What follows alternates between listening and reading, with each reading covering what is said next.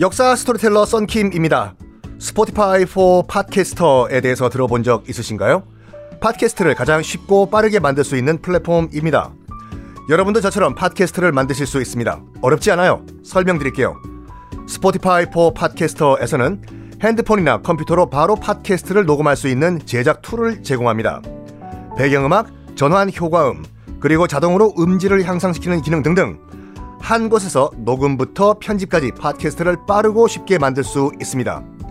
이렇게 만든 여러분의 팟캐스트는 Spotify for Podcasters를 통해서 애플 팟캐스트, 구글 팟캐스트 등 여러 다른 플랫폼에도 한 번에 배포하고 한 곳에서 관리할 수가 있습니다. 여러분이 팟캐스트를 만들기 위해 필요한 모든 것들을 한 곳에서 모두 무료로 제공합니다. Spotify for Podcasters 앱을 다운로드 받고 지금 바로 시작해보세요. 네, 여러분 안녕하십니까. 역사 스토리텔러 썬킴 인사드리겠습니다. 아, 6월 달에도 한번 여러분 저와 함께 역사 투어 가셔야죠. 6월 24일 토요일 인천 역사 투어를 저랑 당일치기로 가십니다.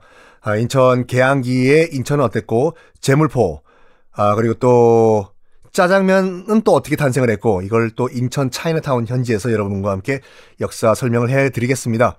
점심 식사는 짜장면이 처음으로 만들어진 인천의 공화춘에서 저희가 아, 단체 식사를 또 준비를 하고 있고 아, 참가를 원하시는 분들은 CNU 투어에서 신청을 하시면 되겠습니다. 아 그리고 어, 톡파원 25시라는 JTBC 프로그램이 있거든요. 아, 거기 또 제가 고정 출연을 이제 하게 됐어요. 뭐 세깡이라고 해가지고 세계사 깡패라는 타이틀이 그쪽에 주시더라고요. 그래서 이제 여러분께 이제 재밌는 랜선 여행을 떠나는 나라들의 역사들에 대해서 이제 여러분께 재밌는 말씀을 드리겠습니다. 그리고 또 TVN의 어쩌다 어른 여기 나가면 진짜 이제 인문학의 전문가로 인정을 받는 건데 여기에도 요번에 나갔습니다. 그래서 여러분 TV 어 어쩌다 어른을 통해서 또 저를 보실 수가 있고 그 OBS 경인 TV라고 있거든요. OBS 경인 TV에서는 어쩌다 보니까 그 정치 토크쇼 MC를 또 보게 됐거든요. 6월 9일 첫 방송인데, 아, 그, 이, 백분 토론 비슷하게, 아, 제가 MC로 정치 토크쇼를 합니다. 제가 물어봤거든요. 왜 저를 MC로 쓰셨냐? 문, 무, 아, 무, 여, 여쭤보니까 딱 그 말 하더군요. 가장 정치색이 없대요. 중립을 지킬 수 있을 거다. 해가지고, 저를, 뭐, 캐스팅 하셨다고 하는데 음, 중립을 지켜야죠. 그래야지 방송 가늘고 길게 갈 수가 있습니다. 지난 시간에 지난 시간에 아, 그 세계 최초의 장편 소설이라고 우리가 우리뿐만 아니라 일본도 그렇고 전 세계적으로 인정을 한 겐지 모노가타리 겐지의 이야기 말씀드렸지 않습니까? 이것도 우리나라 그 한글로 번역된 번역판이 있거든요. 한번 어 읽어보세요. 약간 뭐라 할까, 우리 정서에서는, 야, 뭐야. 이 정도로 막 나가는 소설이야? 라고 생각하실 수도 있어요. 계속 카사노바 같이 바람 피는 얘기거든요. 덴노의 아들 겐지라는 남자 젊은 친구가 스토리 잠깐 말씀드리면요. 이게 덴노의 아들 겐지의 바람 피는 얘기인데 수많은 여인들과 만나는 러브 스토리입니다. 러브 스토리. 심지어 여자 귀신과도 만나서 연애를 해요. 할머니랑도 만나고 심지어 뭐 원래 있는 얘기니까 말씀드릴게요. 자기 의붓 어머니와도 연애를 하고 어 총 오리지널은 54권으로 구성되어 있습니다. 겐지라는 남자의 70년간의 인생을 쫙 그린 대서사 드라마예요. 등장 인물만 400명이 넘습니다. 우리가 삼국지나 아니면 뭐 이런 거 보면은요.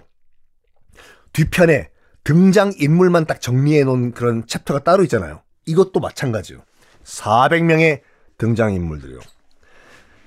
그러니까 이 사, 이 수많은 여인들을 만나면서 겐지가 보낸 연애 편지들을 주로 이제 묶은 거거든요.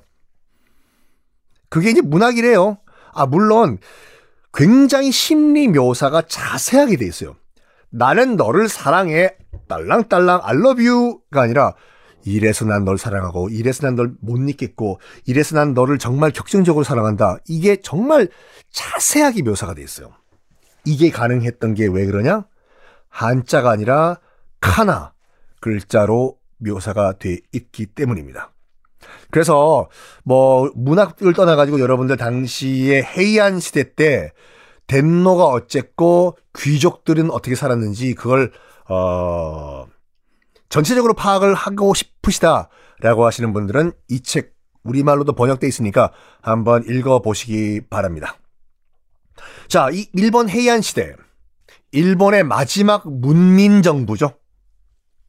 요 다음부터는 군사 정권이 들어오니까 요때가 이제 우리나라와 이제 비교를 해보면 우리나라는 아, 고려 시대예요. 고려 시대고 동시대 때 요때 그 이름도 유명한 강감찬 장군이 거란의 침입을 막았던 때가 바로 요 시절의 헤이안 시대였습니다. 그리고 또 요 시대 때 어떤 일이 발생을 했냐면 바로 징, 징, 징기스칸 북방 벌판에서는 어, 징기스칸이 등장해가지고 몽골족을 통일해서 몽골 제국을 만들 때가 바로 요때 똑같은 때예요. 요 헤이안 시대예요. 다시 일본으로 한번 넘, 넘어가 봅시다. 어, 무사들 있지 않습니까? 나중에 사무라이로 발전하는 무사들 슬슬슬 이제 조폭 단체화가 돼요. 집단화. 그러니까 어 조폭들도 그렇지 않습니까? 조폭 연맹이라고 해가지고 아 뭐 이런 말까지 들긴 좀 그렇지만 그 뭐 예를 들어서 칠성파가 있고 무슨 뭐 국제파가 있는데 연합을 할 수가 있잖아요. 국제 칠성 연합파 세력을 키우기 위해 가지고 요때 무사들도 서로 연맹 합칩니다. 점점 점점 점점 점점 새 분리기에 들어가는 거죠. 이때 전국적으로 점점 점점 이렇게 뭉치다 보니까 전국적으로 이제 그 무사들이요 크게 봤을 때 두 개의 집단으로 뭉쳐요. 두 개의 집단. 동부 서부로 나뉩니다. 서부 쪽에는요 겐씨 씨는 김씨 박씨 최씨 할 때 씨예요. 겐씨 걔는 한자로 쓰면 우리식으로 읽으면 원씨예요 원. 그러니까 원씨의 무사 집단이 하나 생기고 서부엔요. 동부에는요. 그 헤이 씨가 등장을 해요. 헤이 씨는 평 한자로 쓰면 평평하다 때 평씨. 그래서 서부엔 원씨, 동부에는 평씨. 원평 원평 원원평. 요꼭 기억하세요. 원평 원평 원원평. 서부 동부는 서부 동부는 헷갈리시면 기억 안 하셔도 돼요. 그냥 원씨와 평씨 두 거대 무사 집단이 등장을 했다. 라고 그까지만 이해하시면 돼요. 원씨, 평씨.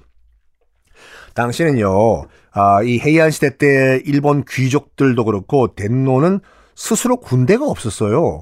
이게 웃기는 거라니까요. 나라에 정규군이 없었어요. 오잉? 진짜? 예. 네. 고려는 당연히 정규군이 있죠.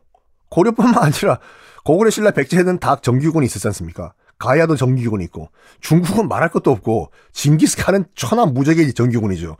근데 일본은 정규군이 없었어요. 어이? 그러면 전투는 어떡합니까? 덴노도 그렇고 일본 귀족도 그렇고 문제 생기면은 무사들을 스카우트를 해요. 어, 야, 저쪽 그 A라는 귀족이 우리 괴롭히는데 전화 좀 땡겨봐. 저기 조폭 집단한테. 네. 뚜루뚜루. もしもし. はい. 아, 우리가 지금 전투를 하려고 하는데 이번에 싸워주면 단가 예산은 얼마 정도 몸, 아, 몸값을 지불하면 되니까. 아, 헌터니, 헌터니 아리가토 고자마스.